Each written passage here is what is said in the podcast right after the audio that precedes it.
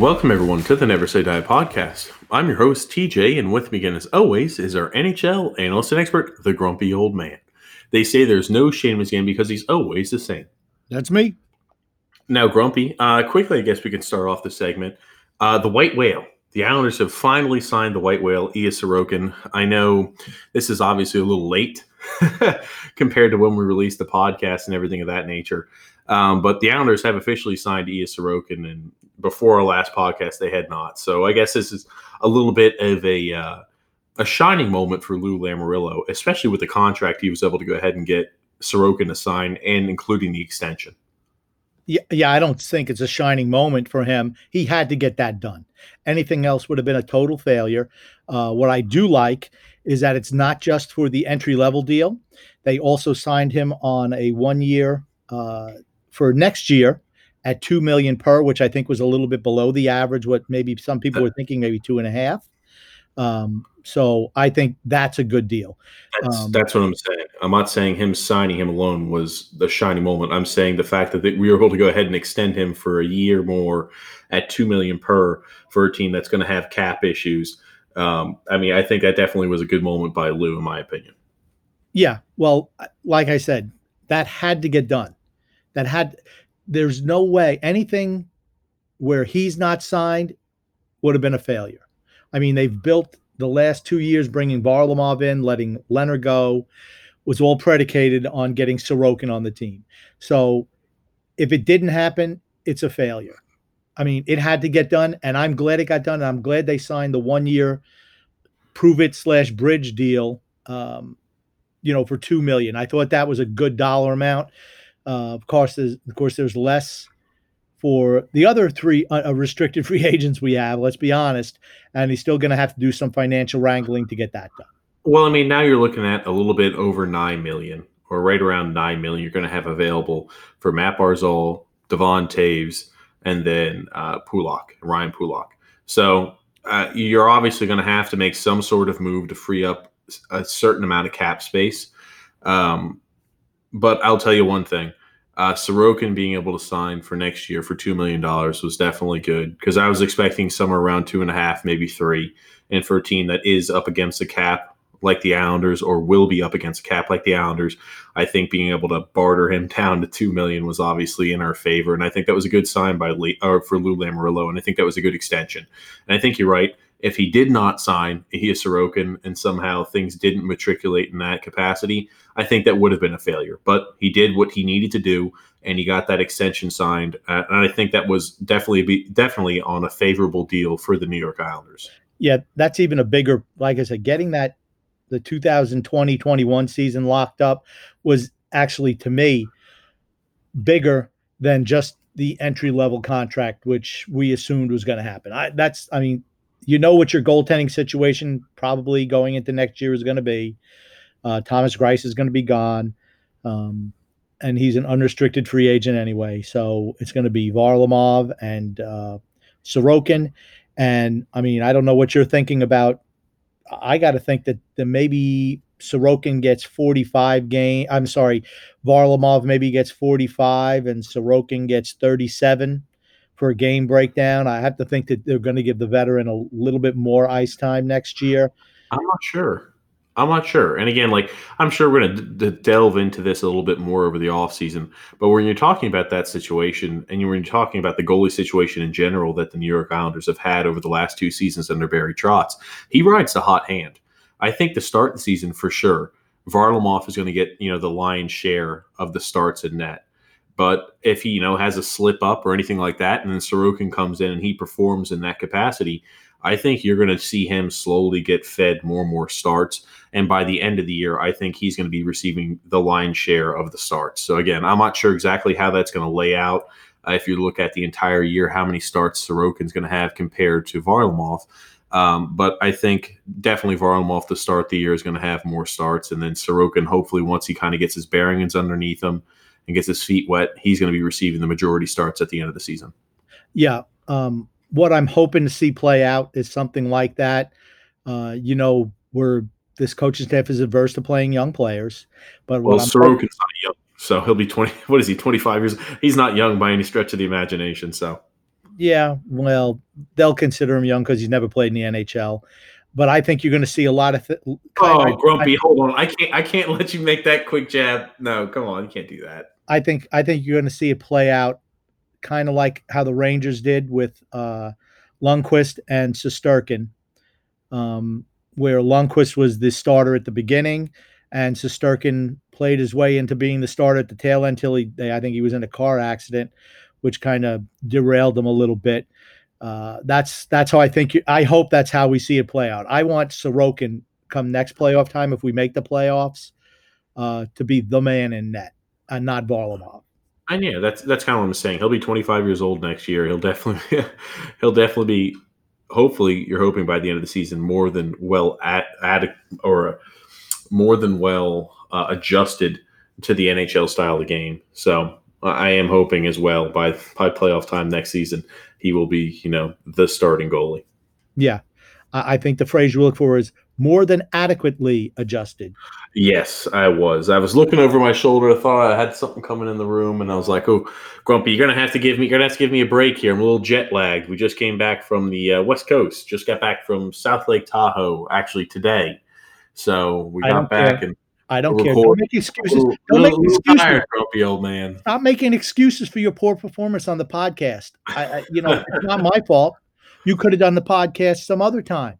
Well, uh, usually I have to carry the pod. I understand, Grumpy. I usually have to carry the podcast, and you're expecting that type of performance again out of me, aren't you? Well, if you supposedly carry the podcast, then I guess that's the expectation for you. But obviously, you're not doing it today. You don't even know how to say adequately adequately adjust. It was too much for you, understandably. Oh yes, grumpy old man. Well, I was up at three in the morning, uh, West Coast time, so it was definitely it was, an early, it was an early morning for me, Grumpy. So you're gonna have to bear with me a little bit. Um, but I am kind of glad we did wait until Sunday to go ahead and podcast because the Islanders were having uh, some scrimmage type of situations, uh, inter squad scrimmages, and practices kind of started kicking into full gear here this last week. So I'm glad we were able to get a little bit more information on that. Um, no real shocks when you're talking about the lineups and the pairings uh, for forwards as well as defenders. Uh, exactly who we saw starting at the uh, tail end of this last season uh, when healthy is exactly who's going to start this season. I mean, there's no real mix ups there at all. You're going to see your Pelech and Pulock as your top pairing defenders. Uh, Boychuk and Leddy are going to be together, so you'd have to assume that they're going to be starting in some capacity. And then you've got Mayfield and Toews also paired together. So you have to figure those are going to be your, you know, three three defense pairings. And then um, Andy Greene and Noah Dobson are going to be probably the odd man out, despite reports saying that they've been looking tremendous and Trotz saying that he's really looking comfortable back on the right hand side. You know, blah blah blah. Is a whole bunch of coach talk, but it looks like they're going to be the odd defending or the defenseman group out. Yeah, well, like I said, to me, that's the frustrating part. I'm sick and tired of hearing the coach speak how great Dobson's looking and Andy Greene. Oh, they've been right up there with the best defense pairings. Okay. You're trying to tell me that that defense pairing is not as good as Leddy and Boychuk at this point in time? Really? I mean, how many steps has Johnny lost?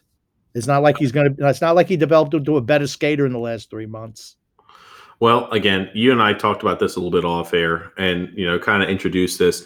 Uh, I kind of want to backtrack, Grumpy, before you start getting into that. Um, I wanted to talk about Andy Greene. Not he's probably not going to be utilized. He'll probably be the seventh defenseman. But just think about it, Islander fans. And I know uh, coronavirus obviously has had a lot of crazy turns to it, and nobody could have foreseen this. But we traded away a second round pick for Andy Greene, who, when all is healthy, right now will not even be probably a starting defenseman on our roster.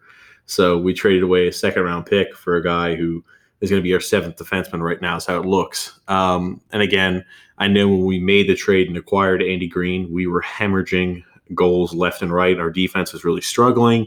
Um, we had injuries at the wazoo. They wouldn't play Noah Dobson, the the proper allotted minutes that his other defense pairing was getting and receiving on the third line.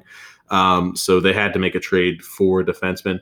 But it's just kind of funny how that all works out. That you know Andy Greene was a second round was worth a second round pick, and in, in this scenario here with the coronavirus and everything, the three month long break, he's not even going to be a starting defenseman on our roster. Yeah, well, in defense of that trade, yeah, in defense of that trade, it was uh, because Pelech being out. I mean, that was that was the reason. Oh, absolutely. And I understand that. Again, like I'm not trying to say that was a bad trade or anything like that. I'm just saying it's funny to look at it. Uh, and of course, hindsight's 2020. Nobody could have predicted this, but it's just funny to think of it. A guy that we we gave up a second round pick for at the trade deadline, now in this scenario after the three month hiatus, won't even be starting on a roster.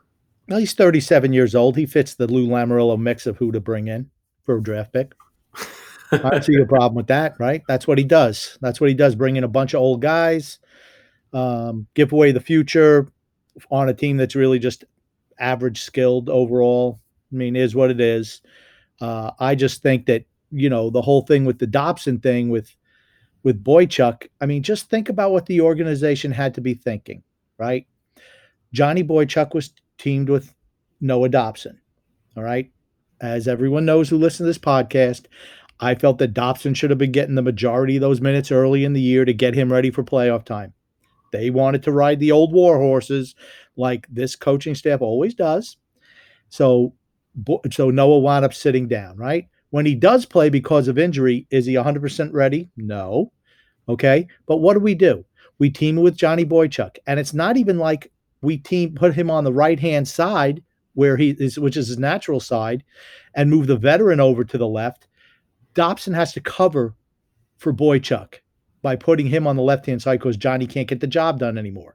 And that's why I'm just kind of surprised that we just go right back into what we've done in the past as opposed to maybe just thinking outside the box a little bit. I like the I like the pairing of Greene and Dobson. I really do. I think that as a pairing for this playoff series has a real chance to do something special. Andy Greene is a solid defensive defenseman, and Noah Dobson has that second gear and I would I would love to see him play in the playoffs. I really would, but I don't think we're going to see it. Well, I'm gonna I'm gonna present a little bit of a different uh, point of view, Grumpy Old Man. I'm during shocked. the regular season, during the regular season, I'm 100 percent aligned with you in that. I think that the younger guy in Noah Dobson should have been slowly weaned into the position and into the role. He probably should have played his natural side, the right hand defenseman side, because again, he's younger. It's going to take a little bit longer to get acclimated to that NHL style. Probably moving him to a position he wasn't receiving much practice in or any type of game time experience in and throwing him to the Wolves at the NHL level. Probably in retrospect, not the best move by our organization. Um, but it does show you what their opinion is on Johnny Boychuk. He's very limited as to what he can do. And unless you're able to fit him into the cookie cutter position, which is the right defenseman role, he cannot be successful. Um, now, when it comes to playoffs, Grumpy, again, I have a different viewpoint than you. I actually kind of lean towards agreeing with Barry Trotz here. And the reason being is you stick with what you know. And I'm not saying that maybe Andy Greene and Noah Dobson might not be a better defense pairing than uh, Johnny Boychuk and a Nick Leddy. But the biggest thing you need in playoff hockey is consistency. Having a guy out there like Noah Dobson, who, who has admittedly made a few mistakes playing at the left-handed defenseman side, uh, you know that's the caveat, albeit, but who has made a few mistakes that have led directly to goals. And Boychuk also makes mistakes, and so does Leddy. So nobody is impervious to blame. But in the same token, when you have playoff experience, I think that does help out. And Dobson, even when he was playing in the regular season, was not receiving the regular minutes that uh, the third line partner he was playing with was receiving. So, do I think if he was thrust into a you know a third line defensive pairing role here for this playoffs, would he receive the actual allotment that his partner would receive in minutes on ice? Probably not. So that's why I'm I'm still sticking with uh, Boychuk and Leddy at this time period, even though I think that Dobson and Greene, like you say, might actually possibly work out better. Again, it's a gamble, but you got to go with what you know at this time period. See, for me, best players play. I've always believed best players play, and you want if you want to play with a turnstile on the right hand side on your third line, that's great. Like I said, Johnny's and I anyone who listens to this podcast knows I love Johnny Boychuk, but his time as a player is over. It's just it's over. He can't do it anymore. I mean, it's like saying they're to throw me out there. Well, guess what? I can't do it either. I mean, I don't care how long he's been there. He can't do the job anymore. Put some fresh legs out there because you're going to see, and you're going to see in the playoffs, he's going to get walked around on that right hand side in a playoff game. That's what's going to wind up happening. I'd much rather go with the best players. And right now, Noah Dobson is a better, more talented player than Johnny Boychuk. I'm going to go even one step further. I think that Andy Greene is a better player right now than Nick Leddy. Wow. Well, hold on. That's a few things I've got to take in real quick, Grumpy Old Man. I need to backtrack about the earlier statement you said, how the best players need to play. I do agree. Best players should always play. But the thing with that is, Grumpy Old Man, when you're determining who the best players are at the positions, you can't just look at a few in-game scrimmages and say yes because he plays well against X, Y, and Z pairing, which he sees every day at practice. That means he's the best overall suitor for that particular position. Usually, you were able to have a little bit of a time period where you're able to test out the players in live action to compare who actually is playing better and who would better contribute. Unfortunately, the playoffs is not a time period to test that out. And it's it really is unfortunate because as I said in the regular season, I 100% agree with you. He should have been receiving regular minutes on that right hand side with Andy Greene, and I think you're looking at something who who could have developed into something special here for a playoff push. But I don't think right now is the time to determine who the best defensive pairing is. Unfortunately, in the playoffs. So you're going to ride a guy who can't do it anymore, and a pairing who can't do it anymore. I don't care that they've been Islanders stalwarts for years and years. I don't care. They're not good enough right now. They are not good enough. And they're not going to get big minutes. The big minutes are going to go to Pulock and Pelech and Mayfield and Toews. Those are going to be that's going to be the two pairings that get the most minutes. I mean, so you're not going to have it's not where you're going to have to throw Dobson and Greene out there for 25 minutes a night. They're only going to play 14 minutes anyway, that third pairing. I mean, I like I said, I just I just don't think that they're good enough. And I the fact that he hasn't sh- he hasn't done any type of shakeup on any line, any defense pairing at all, tells me they're just going to ride the same horses that were not producing in the regular season, and we're just going to continue that same path in the playoffs. It didn't work in the regular season. What makes you think it's going to work in the playoffs? Well, you, you, talked about it, and again, like I'm glad you brought it back up, Grump, because I had forgotten originally. But you said must be the jet lag. Must well, you talked about lag. it must it be is. the jet lag. I know I heard you three times. It is. Right. so, I want to make sure you heard me. I heard you, Grumpy. You sound like a broken record. Um, but when when you said Johnny has lost a step, I have been telling you and everybody on this podcast for the better half of a year and a half that Johnny can't skate anymore. And there were multiple occasions where we were. This is the time period when we were podcasting twice a week, where I cannot tell you it was at least every single podcast where I was like, "Hey, you saw where Johnny Boychuk got rocked around three times, left his defense partner, you know, high to dry, and led to a scoring opportunity, or guy just missed, or they were able to put it into the net. I have been telling you this for a long time. I don't think Johnny uh, mid-season had what it took anymore. Now, again, he has had three months to get his body healthy. He's not a great skater, and I'm not trying to say he is or will be a great skater but he will be a better skater than what we saw towards the end of the season this year before the hiatus and the or I, I won't call it the lockout, but before the coronavirus kind of took hold of society. He will be a better skater than what we saw at that time period because believe it or not, when you have those nagging injuries, it does affect a little bit how you skate and how you perform on ice. I'm not sure if Noah Dobson as a whole is better than Johnny Boychuk right now. And again, I don't I think Johnny has lost a lot from where he was in his prime but I can't accurately say based off of watching Noah Dobson specifically on the left hand side if he's better than Johnny Boychuk at this time period. Well, I'll take the guy who can skate every day over a guy who can't skate every day. Every single day, I'm going to take the guy who can skate. And I want to say if you're doing a skating on one to 10, Johnny's a three and Dobson's a nine. So to me, when you can skate, it makes up if you even if you have a little error here and there you're able to skate and make it up if johnny makes an error it's a goal scoring chance every time well i mean like i said and you're not the only one who said johnny has lost i mean and i just i just find it amazing where you say one thing you know i've been saying all year that you know johnny can't skate anymore blah blah blah but still you want him to play where i don't i'd much rather play the guy who can skate and put him in there Unfortunately, in the Barry, I won't say unfortunately, but in the Barry Trotz system, the way he runs it, it's not all about skating from your defenseman.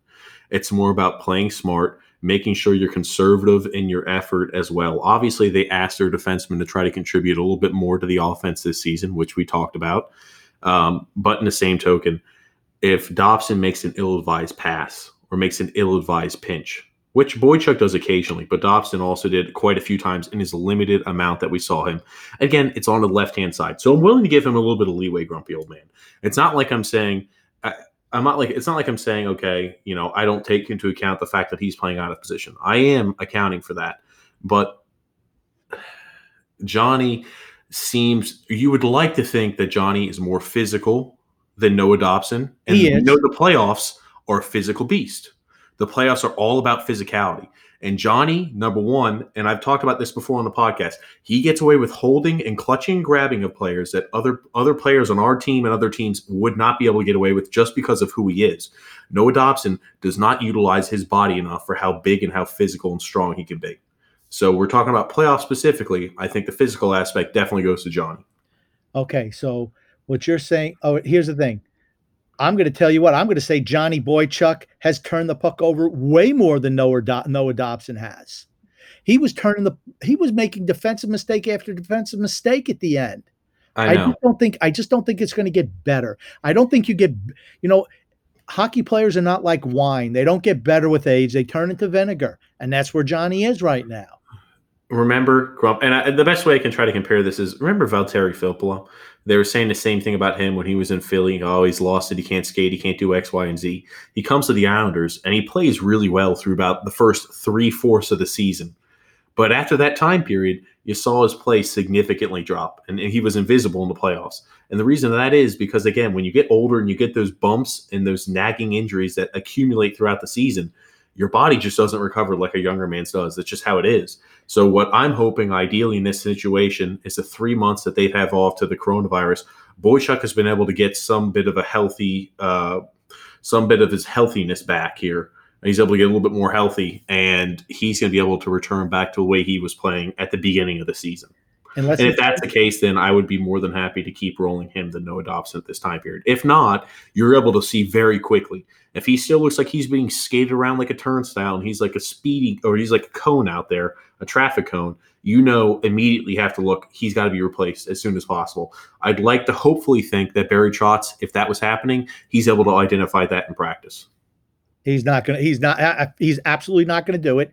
And the whole thing in the best of five series, uh, it could be over. It could be over by the time you finally come to that realization where, like I said, I mean, and unless Johnny Boychuk is able to turn the clock back to 2015, uh, I don't think, you know, he's going to solve any of our woes back there in the defensive end. Uh, like I said, he's finished. I mean, and he's still got what, two more years left on his contract? I mean, you know, how long are you going to ride that horse? And you spoke about, you know, Filppula, how he didn't do anything in the playoffs last year. You know who else didn't do anything in the playoffs last year? Our $7 million man, Anders Lee. So, I mean, maybe we have that's something that to look forward to also. He had a hat trick today in their inner squad scrimmage, grumpy old man. Yeah, because the game doesn't count. He's real good in those games. Brock Nelson probably had eight goals today, too. Oh, Brock. Grumpy. Brock probably- Nelson, Brock Nelson, Grumpy. I cannot wait for the, the action to resume play. He didn't do anything in the playoffs last year either. They were, Mhm. they were the invisible brothers out there. They were No, terrible. hold on. Nobody did anything on our team except That's Jordan. Eberle in the playoffs. Matt Barzal, Matt Barzal, Barzal Matt Barzal, Eberle played. Well, that's what happens when you don't have any offense. Matt Barzal was not his potent self that he was during the regular season. If you look at production, uh, nobody on the first line or really the second line was performing really except Jordan Eberle. I, I can't point fingers at one individual player when it was an entire team collapse. That's I'm not going to say this player and this player. It was almost the entire team, Grumpy Old Man, except a few exceptions and shining stars. So I'm not going to go ahead and point fingers when it was uh, the large scale, the entire organization. That's that's the difference between you and me. I am going to point figure, fingers because here's the thing: I don't even really blame them because they're not talented enough to be a good playoff team. They're just not. I mean, you got just a couple of guys who showed up. I mean, Bailey. I mean, Barzal had a pretty good playoff uh, season last year, and Eberle did for certain in the first round. Okay, but you're right. That second line. So what do we do? So we reward the guys who don't do anything. We give them ridiculous contract extensions when they do nothing in the playoffs. and nothing to deserve that because the playoffs is the only thing that matters as far as I'm concerned. And we give them big long contract extensions and they do nothing. I just think you're going to see a So whole lot Tampa, of so grumpy old man using that logic, and again, like this is not ubiquitous. You can't just go ahead and apply that. There's always different things and different lenses you have to look at. When you look at Tampa last year, when they signed a whole bunch of those players to long-term extensions after they got swept in the first round of the playoffs, can't you go ahead and make the same exact argument for the same exact scenario? It's Who- not specifically about a lapse in a one-game series if you're seeing that continuously year after year after year, maybe you're looking at there's an issue with the core. Maybe there's an issue with the coach. It's not specifically you look at certain individual players if you get swept in the playoffs. who are you talking about that Tampa Bay signed long term last off season? Who wasn't deal? Great point. Signed a long contract, correct? Brayden Point was a restricted free agent. He wasn't going anywhere. He's what 23 years old. Why would you get rid of Brayden Point? There's no reason I'd rid of Brayden You're, Point. you're talking about rewarding players who didn't perform in the playoffs, right? you don't This let is- restricted free agents go. Here, here it is again. You're talking about specifically rewarding players who didn't perform in the playoffs, and I'm just making a comparison. That's all I'm doing, Grumpy. Well, what deal did he get? I don't even know what deal he got. Did he get a big deal? I don't think he had a super big deal. I mean, he's a restricted free agent, and he put up over 90 points last year. I mean, Again, that was you're right. That was all regular season, right? I mean, Kucherov, I, he signed. Uh, he's he signed. He signed this last off season too. He's got eight years remaining left on his contract. Nikita Kucherov, nine and a half million dollars. Again, like when we're looking at it in general as the, an entire team, and again, I'm not. I'm trying to disprove the argument you're making. You don't look specifically at the playoffs to determine if someone deserves a big contract. That's not what you do. I mean, Kucherov, again, for a team that got swept, signed a nine and a half million dollar contract right at he's the end of the MVP. this that's that's my point grumpy old man. You can't look specifically at playoff performance and say yes because that player performed poorly or because the team struggled as a whole we shouldn't reward this player with a contract. I'm not saying the contracts that we signed are specific restrict or unrestricted free agents to were great contracts. I'm just saying it's not an accurate way to depict whether you should sign a player long term or not. It's not. You, you can't compare Nikita uh, Kucherov and Brayden Point with Anders Lee. I mean, it's like the same time you try to compare Anders Lee to Patrick Kane. There is no comparison between those players. So Ryan McDonagh. Ryan McDonagh is a pretty. T- he's, he's top top four defenseman, right? I Anders Lee, top six forward, right? Ryan McDonagh comes off the season, signs himself a little seven year contract. Or they did they sign him? I can't remember when they signed him. I know he's got I- seven years left on his contract. I don't know if he was signed or the Rangers signed him to that extension and they traded him. I, I don't honestly, remember. I But can't here's the thing: you're going to find that deal's going to be a bad deal. It's a it's a horrible deal. He's thirty one years old. He's got but he seven years left still on Yeah, his but he didn't sign that deal after the season. He signed it during the season after they made the trade. If he did, in fact, sign with Tampa Bay, I don't think they waited till after that to sign him. I mean, anytime, and I'm going to say it again, anytime you're signing guys who are 30 years old or right there to long term deals, you're going to regret it at the end of the day.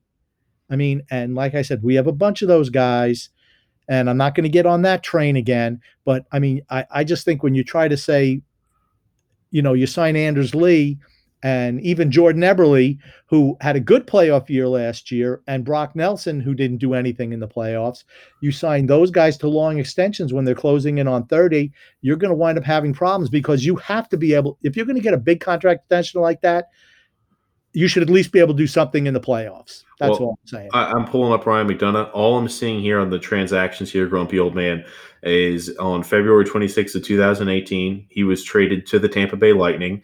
Then on July 1st, 2018, he signed a standard contract extension, and that's the contract that he's currently on. dumb. Then that's a then that's a dumb deal. This, okay, this uh, this is what I'm telling you. You don't you cannot look specifically at playoff performance and say because this guy performed extremely well in the playoffs, he deserves a 10 million dollar a year contract because he shows up in the big moments. But or you know because this guy doesn't perform here in the playoffs, it looks like he's a ghost. He doesn't deserve a huge contract. There's a lot of different variabilities when you're looking specifically at playoffs. There's a lot more into it. There's also matchups. There's who you're playing against. It's it's not just a little tiny myopic view where you're like, did he perform well? Yes or no? Okay, that completely determines what he deserves to be paid. That's not how it works. yeah, okay, but Anders Lee career has been since John Tavares left. I'm not His saying career has been going downhill, regular season and playoffs.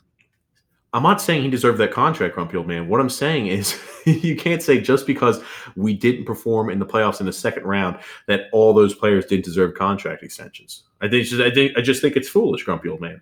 Brock Well- Nelson has definitely outperformed his contract already this season. Let's say he Uh, goes, let's say let's say he even has three or four points here in the playoffs in the first round or the first two rounds. I mean, again, he's had a career season this year and an abbreviated season. Career numbers and points in an abbreviated season this year.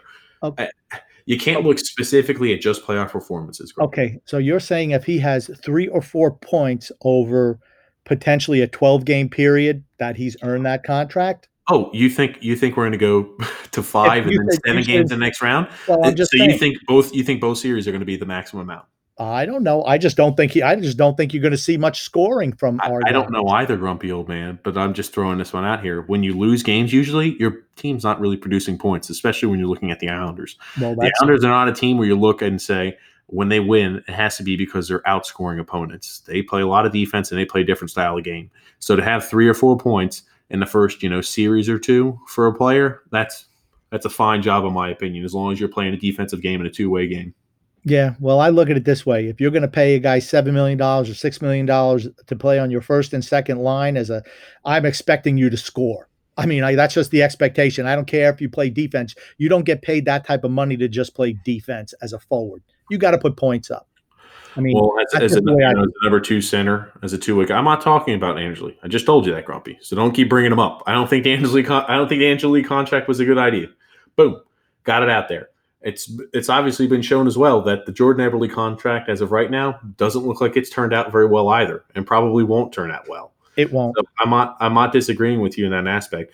I'm just saying, as a generalized statement, just because a team or certain players did not perform in one particular playoff series does not mean it should go ahead and destroy the value of the player. That's all I'm saying. Well, If the I player performs during the regular season and he contributes to your team as a whole, just because he had a bad four game stretch does not mean he shouldn't be paid. Yeah, well, it's like the Yankees when they had Reggie Jackson years and years ago, and he was Mr. October, and they signed Dave Winfield, who put up fantastic regular seasons, but he did nothing come playoff time, and George Steinbrenner called him Mr. May. It's because you know what? In crunch time, that's what that's what you get paid for is to win championships. It's not, hey, you know what? We had a we can play average in the regular season. I'm not, and Dave Winfield was a better than average regular season player, but I mean, let's be honest with you. Brock Nelson is not a superstar in the NHL. He's not. He's He- definitely a top six forward.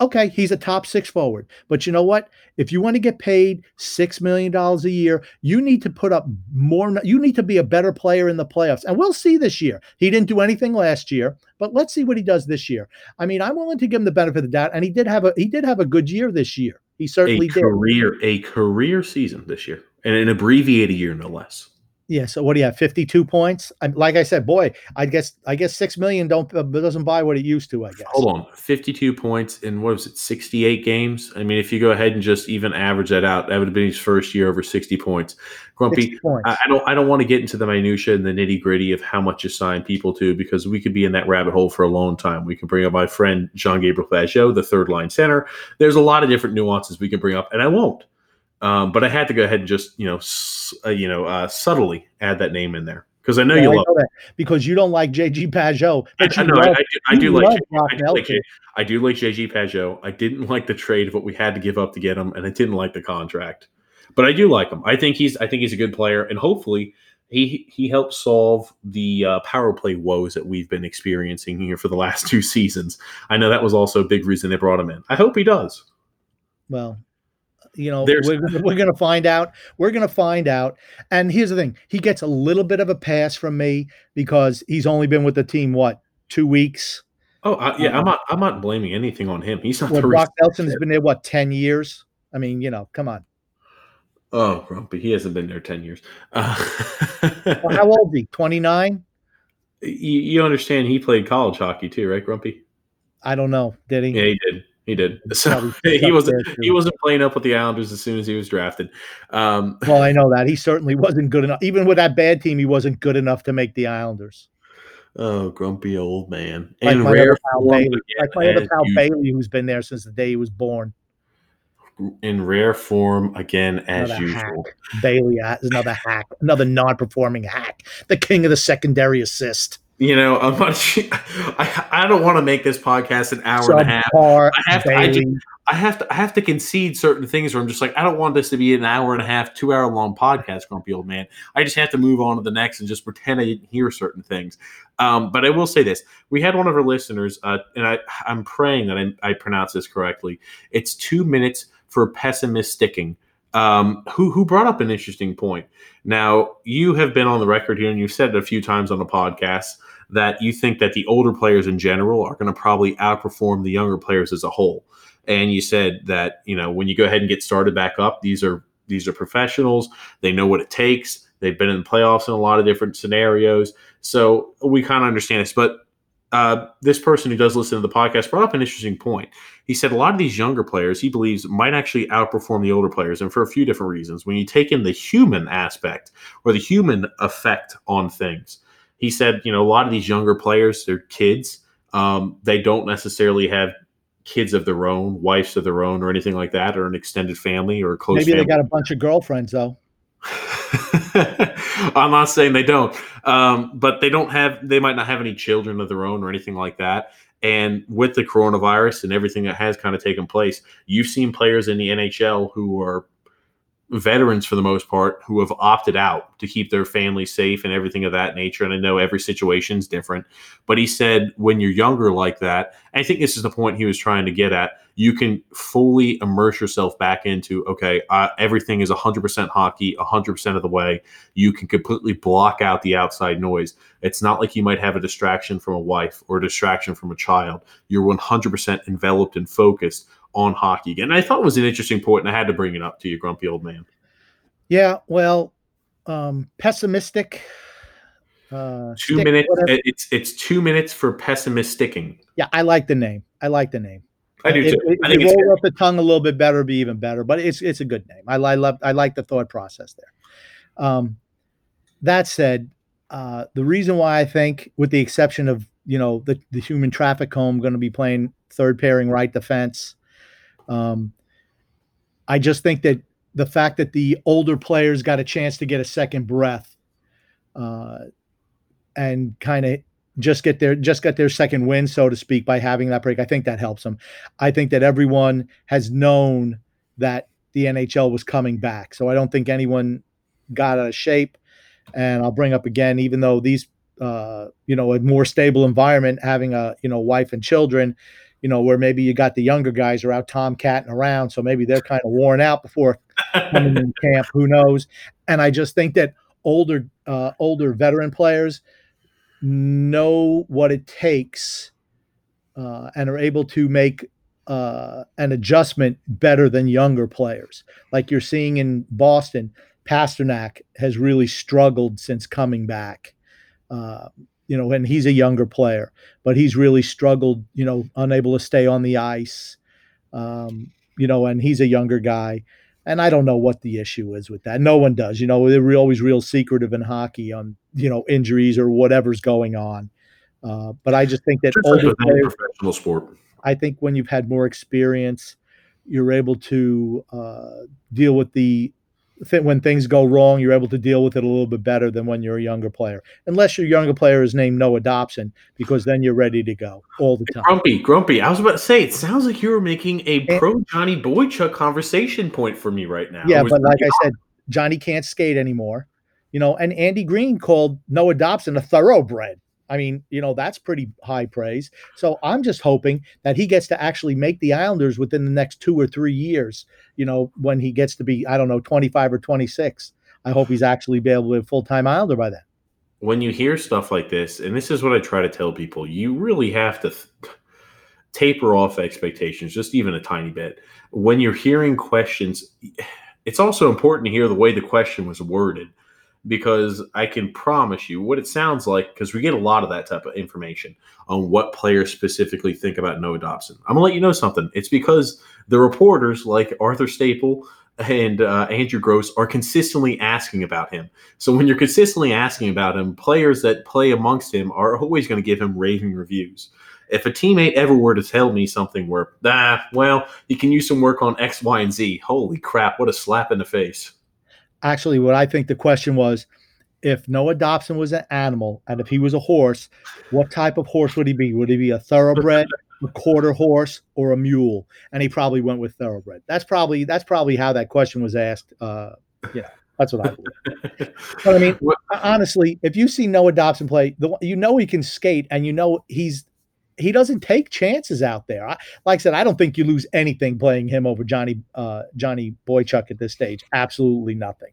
And I just think that uh, like I said, Nick Leddy's game is tailed off enough where you don't lose anything playing, you know, your future second round draft pick in there as well, Andy Greene.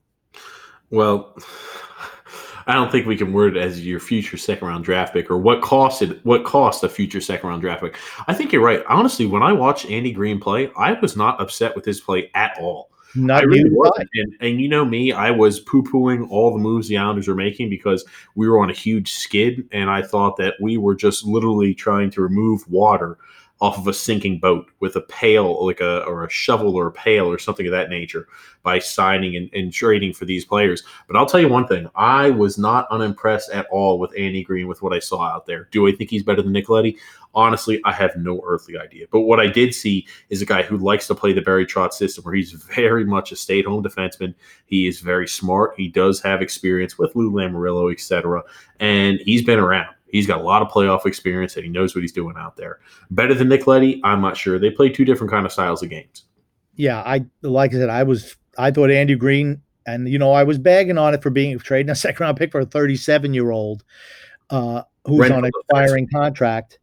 Uh, I was not for that, but he certainly was not the problem out there. I mean, absolutely not.